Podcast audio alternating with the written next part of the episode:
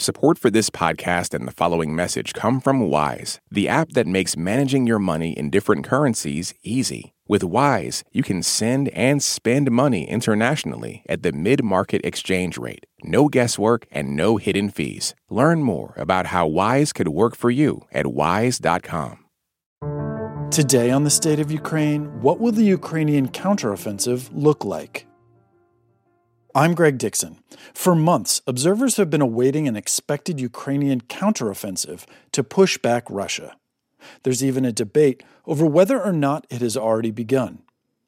To discuss what it might look like and to better understand the current state of the Ukrainian and Russian militaries, NPR's Ailsa Chang spoke with Max Bergmann of the Center for Strategic and International Studies. How much do we know about this counteroffensive, what it might look like, and where Ukraine might try to advance?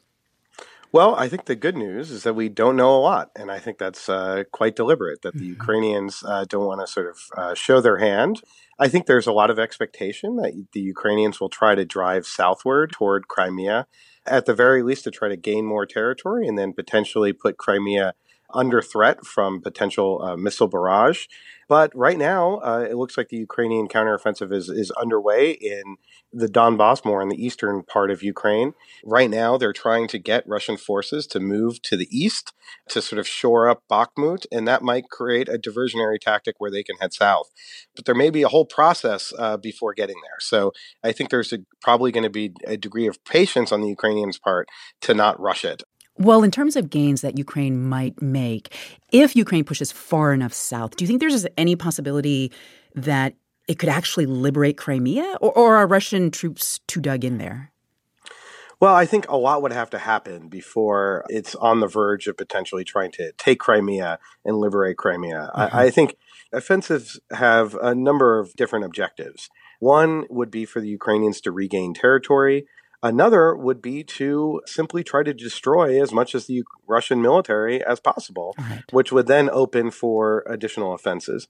And then another is psychological. You know, this might psychologically have an effect, perhaps on the Russian population as well, if the Ukrainians are making real advances and, and it looks like the Russian uh, military is, is not, not able to cope. And how well prepared is Ukraine for this in your mind, in terms of troops, weapons, armor, tanks?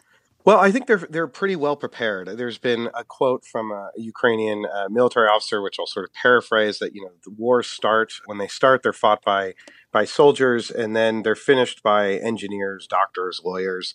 Uh, and so what you've seen is that the Ukrainians have lost a lot of people, as have the Russians, a lot of their mm-hmm. trained soldiers, and so you now have a situation where that next line of people that had no experience serving as a soldier are now doing training in, in Europe and Germany and Poland and other places eh, on Western equipment.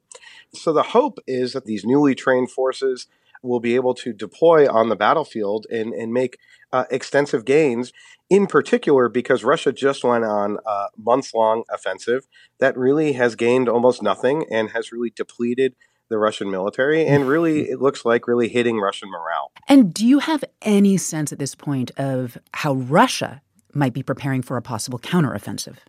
What has been clear is that the Russians have been waiting for this. They have uh, really dug in. They've set up kind of World War One style trench lines and multi sort of echelon level. So they are preparing to kind of make it as hard as possible for the Ukrainians to punch through. So if the Ukrainians breach one line, well, then there's another trench line with barbed wire and all sorts of barricades that make will make it hard for tracked vehicles to make progress.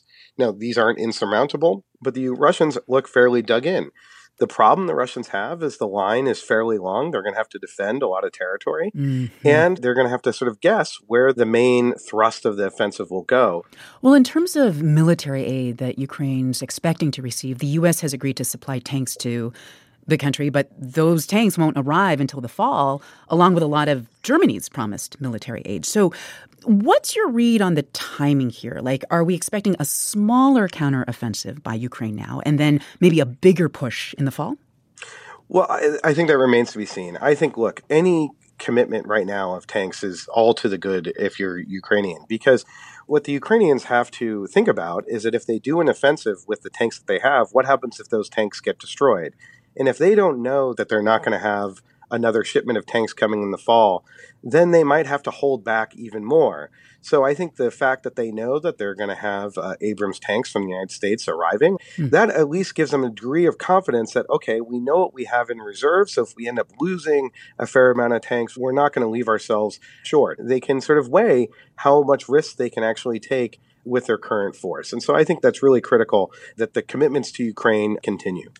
Max Bergmann directs the Europe, Russia, and Eurasia program at the Center for Strategic and International Studies. Thank you very much for joining us. Thanks so much for having me. Thanks for listening to the State of Ukraine from NPR News. Please come back for more on the war and its impacts around the world. This message comes from NPR sponsor Shopify, the global commerce platform that helps you sell and show up exactly the way you want to. Customize your online store to your style. Sign up for a $1 per month trial period at shopify.com/npr. This message comes from NPR sponsor Stearns & Foster. Every Stearns & Foster mattress is handcrafted for irresistible comfort with indulgent memory foam and ultra-conforming IntelliCoils for your most comfortable sleep. Learn more at stearnsandfoster.com. Summer is for going to the movie theater because it's too hot to stay home. It's for driving with the windows down, listening to your favorite music. It's for stretching out while you're on vacation to gobble up a TV show. For a guide to some of the TV, movies, and music we are most excited about this summer, listen to the Pop Culture Happy Hour podcast from NPR.